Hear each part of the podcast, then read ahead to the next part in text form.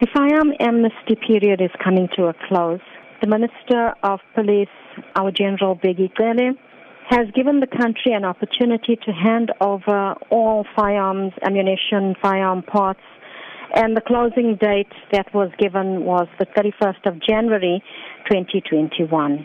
So the appeal from SAPS Phoenix is the station is going to be open. The offices where the firearm applications are done is going to be open over this weekend, ensuring that whoever needs to hand over firearms, ammunition, and firearm parts can do so over this weekend. So Saturday we'll be open from 8 o'clock in the morning and it will close at 3 o'clock in the afternoon. On Sunday, it will open at 9 a.m.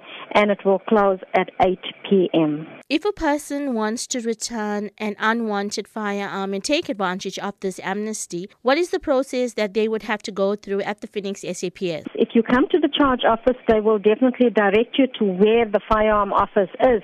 It is in the Vispol building, which is in the back of the station. So urging the community to take advantage of this opportunity because you're not going to get an opportunity like this again. Should you be found with firearms, ammunition, firearm parts, you will be arrested and that is going to be an unnecessary conviction. Captain Naidoo, would you say that there are many firearms out there with firearm owners that need to take advantage of this amnesty within the Phoenix and surrounding areas?